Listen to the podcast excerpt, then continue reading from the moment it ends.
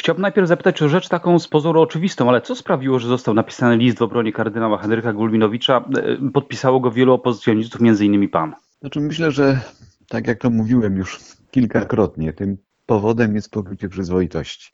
Proszę zwrócić uwagę, pan powiedział, podpisało wielu opozycjonistów, to jest racja.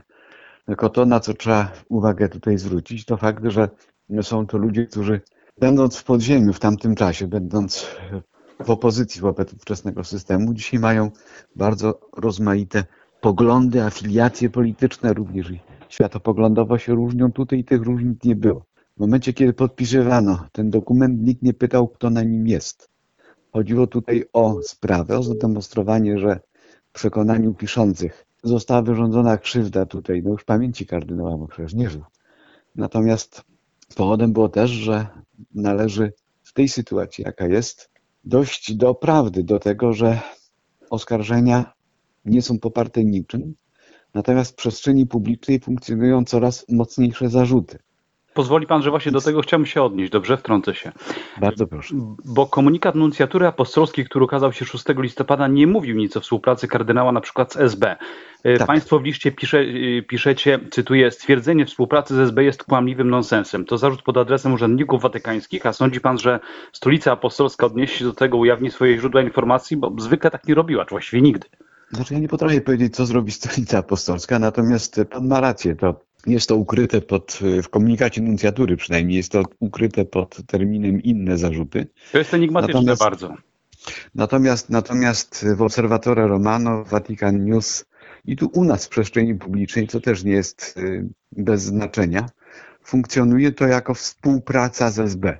I proszę zwrócić uwagę, to jest też ten element takiej swoistej słownej manipulacji, której dzisiaj się e, dokonuje, że na jednym z portali w poniedziałek się pokazał tytuł o mowa o współpracy, bo czy kardynał Gulbinowicz współpracował z SB ze znakiem zapytania i potem to stwierdzenie z naszego listu, że jest to kłamliwy nonsens, a dzień później na tym samym portalu pokazała się informacja o współpracy kardynała Gulbinowicza z SB wiedział IPN. O współpracy, nie o kontaktach o czym jak, jak mówiliśmy również w wywiadzie, jak mówię w wywiadzie, jak, jak mówiliśmy też w innych wypowiedziach, rzeczywiście się wiedziało. To nie są rzeczy nowe, te dokumenty, które funkcjonują w obiegu. E, również naukowym. Rozumiem, że tu w liście mowa już o medialnych, właśnie tych konkretnych doniesieniach związanych między innymi z książką panów doktorów habilitowanych Rafała Łatki i Filipa Musiała. Pan zna dokumenty, na których oparli się autorzy, z tego co wiem. W liście czytamy, że nie wynika z nich, jakoby kardynał był osobowym źródłem informacji, a jedynie był z nim prowadzony dialog operacyjny. Czy to znaczy, że autorzy książki, pana zdaniem, dopuścili się nadużycia jakiegoś? No bo autorzy nie, też, znaczy, zwłaszcza pan, pan, pan profesor Łatka, wypowiada się w mediach często. Jeżeli jeżeli mówimy o książce, to, jest, to są dokumenty, które zostały opublikowane przez tych dwóch autorów i to sformułowanie, że nie był osobowym źródłem informacji, jest zaczerpnięte ze wstępu do tej książki. Więc czymś innym jest to, co jest we wstępie, naukowym wstępie, bardzo wyważonym, który tej książce towarzyszy. Podkreślam, że tam zbyt wielu nowych dokumentów, nowych ustaleń w stosunku do tego, co było publikowane w poprzedniej dekadzie nie ma. Natomiast y, czym innym jest wypowiadanie się bardzo kategoryczne przez jednego z tych autorów, y, właśnie w, w mediach, y, ze sformułowaniem, zestawianiem zarzutów, które są zwyczajną, w moim przekonaniu, po analizie tego, z czym mamy do czynienia, nadinterpretacją, daleko idącą nadinterpretacją tego, co w dokumentach jest. Czy to, to znaczy, profesorze, stąd, stąd że, się, Stąd się, stąd się, może ja dokończę, stąd no, się biorą właśnie te, te tezy o współpracy. Jeżeli potem przez innych, y, no, też prominentnych, nazwijmy to, pożarcie Boże, Boże historyków, są rozmaitego rodzaju wpisy, że właśnie jest to osobowe źródło informacji, pseudonim Henryk, no to z czym my mamy do czynienia? Mamy do czynienia z bardzo wulgarną, taką propagandową chucpą, nie wiem z jakiego powodu prowadzoną. Bo chciałem pana zapytać, teraz pan nasunął pewną myśl, bo skoro tam są rzeczy takie, być może w książce ja przejrzałem, ale nie, nie czytałem jeszcze dokładnie, Czy jak to przyjęte jest w świecie naukowym, zamierza pan na przykład opublikować krytyczną recenzję książki obu historyków IPN-u w którymś z Myślę, czasopism naukowych? myślę, że, myślę, że krytyczna recenzja tej książki się należy, przy czym jeszcze raz podkreślam, ja to przeczytałem. Jeśli chodzi o ten zakres dowodowy, jak powiadam, y, to postęp jest w ilości. Dodano paręnaście dokumentów, parę czy paręnaście, nie, w tej chwili nie, nie chcę tutaj y, mówić, bo, bo precyzyjnie tego zwyczajnie nie liczyłem, ale są powiedzmy nowe dokumenty, które w niczym nie zmieniają tego obrazu, jaki funkcjonował po ukazaniu się pierwszych publikacji e, na temat, na temat kardynała w roku 2007 i 2008. W roku 2007 była to publikacja e, zbiorowa, gdzie czterech biskupów było e, pokazanych. Była to książka w tak zwanej serii krakowskiej, redagowana przez współautora tej książki, przez pana profesora Musiała. Recenzentem tamtej pozycji był profesor Telecki. Potem się ukazała wrocławska książka, którą ja recenzowałem w oparciu o te dokumenty, którymi dysponowaliśmy wtedy, którymi autorzy ówcześni dysponowali. Ale jeszcze raz podkreślam, zmian w obrazie w stosunku do tego, do, do tej wiedzy zwyczajnie nie ma. I to, że kardynał otrzymał status poszkodowanego, bo był inwigilowany, prowadzone były przeciwko niemu rozmaitego rodzaju akcje, czasami bardzo spektakularne i dramatyczne, jak to spalenie e, samochodu, no to pokazuje tylko i wyłącznie, że pomimo właśnie tych prób przeciągania na swoją stronę, kardynał nigdy na tę drugą stronę po prostu zwyczajnie nie przeszedł. I mówienie o współpracy jest ordynarnym nadużyciem. Panie profesorze, kiedy mówimy o tej bardzo trudnej sprawie, nie sposób jeszcze o jedną rzecz zapytać, nie zapytać. Zarzuty o nieobyczajne zachowanie y, też w liście są podważane. Czytamy w nim innymi w przypadku kwestii o charakterze obyczajowym w przestrzeni publicznej, poza jednostkowym świadectwem o wątpliwej wiarygodności brak jest jakichkolwiek konkretów. Dlaczego w takim razie, Pana zdaniem oczywiście, Watykan podjął tak stanowczą, jak na swoje standardy oczywiście, decyzję? Jeszcze raz podkreślam, nie rozumiem tego. Nie rozumiem, nie jestem w stanie tego w jakikolwiek sposób zinterpretować. W tych dokumentach, o których też tutaj mówimy, są dwa fragmenty mówiące o tym, że ma skłonności, z dodaniem takim, że SB nie jest w stanie tego zweryfikować.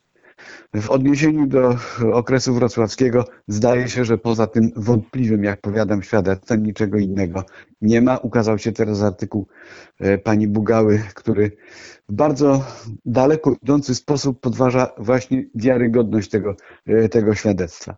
Więc jeszcze raz podkreślam, nie rozumiem w oparciu o jakie dokumenty i w oparciu o co tego typu konkluzje e, się pojawiły i stąd przy braku wiedzy my prosimy zwyczajnie o to, żeby powiedzieć dlaczego, z jakich powodów, w oparciu o jakie świadectwa tego typu werdykt został wydany. Tu po prostu mamy wątpliwość, nie wiemy. W przypadku współpracy z SB uważamy, że jest to właśnie że jest to kłamliwy nonsens, tak jak to e, zostało sformułowane i nie sądzę, żeby z tego można się było wycofać w świetle tej wiedzy, którą dysponujemy, a nie sądzę, żeby wiedza, którą dysponowali wysłannicy Watykanu czy osoby upoważnione do prowadzenia takich poszukiwań w tej sferze mogły coś więcej uzyskać. Ja rozumiem, że e, ten powiedzmy dialog operacyjny był relatywnie długi, miał różne fazy, e, natomiast to wszystko jest ocenne. To jest wszystko kwestia interpretacji mówienie potem o tym, że dzięki temu otrzymał kapelusz kardynalski, czy został w ogóle tutaj w stolicy biskupią, no to jest właśnie ta daleko idąca interpretacja przekraczająca ramy te, które są dopuszczalne w nauce, bo to już jest właściwie pomówienie tak na dobrą sprawę. Pan kilka razy poruszył to słowo interpretacja czy nadinterpretacja, to tak swoją drogą muszę pana zapytać, czy w przypadku historyka, badacza, czy w warsztacie badacza, historyka jest w ogóle przewidziane coś takiego jak interpretacja rzeczy, z którymi ma do czynienia, dokumentów, faktów? Oczywiście, my interpretujemy, nawet przez dobór źródeł interpretujemy. Więc to wszystko to są subiektywne, to są subiektywne wybory i o tym proszę pamiętać. Historia jest obarczona tą skazą subiektywności i od tego się nie ucieknie mm, zwyczajnie. Natomiast rzetelność polega na tym, że po pierwsze gromadzimy wszystkie świadectwa, nie traktujemy tego wybiórczo, że pokazujemy przede wszystkim te świadectwa, które przeczą naszej tezie, jeżeli takową przyjmujemy i że powinniśmy być bardzo ostrożni w formułowaniu sądów, nie one nie mogą być kategoryczne, wątpliwe, a jeżeli postępuje się w taki oto sposób, że posługujemy się wątpliwym czy niejednoznacznym świadectwem i w oparciu o to budujemy twardą tezę, a na tej tezie nadbudowujemy następne, to to już jest nie uchybienie warsztatowe, ale coś gorszego. Na koniec to jeszcze jedną rzecz chcę zapytać. To mi się nasunęło przy okazji rozmowy, przygotowując się do rozmowy z panem.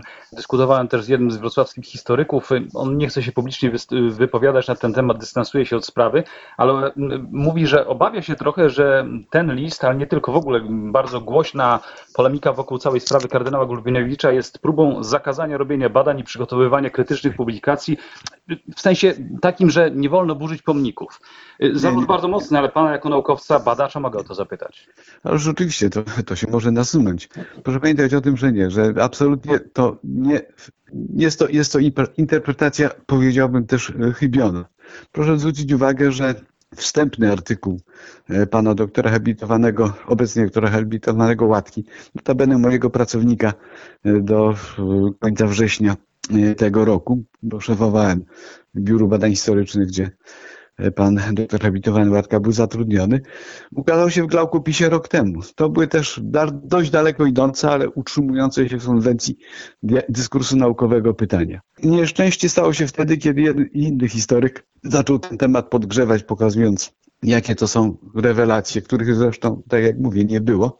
I w związku z tym pan doktor habilitowany Łatka zaczął udzielać rozmaitego rodzaju wypowiedzi, wywiadów, które właśnie już odbiegały od tego, zdecydowanie e, odbiegały od tego standardu. To nie jest zabronienie badań. Ta książka powstawała też znacznie dłużej i gdyby ograniczyć tylko do publikacji tych dokumentów, to można byłoby właśnie podjąć dyskusję na tym gruncie od, odnoszącym się do tego, co w tych dokumentach zostało zawarte. Tu zostały w moim przekonaniu złamane i to w bardzo rażący sposób standardy, również naukowe. Także to jest czymś innym kwestia prowadzenia badań, prowadzenia naukowego dyskursu, a czym innym jest właśnie taka publicystyczno-propagandowa chucpa, która e, czemuś towarzyszy.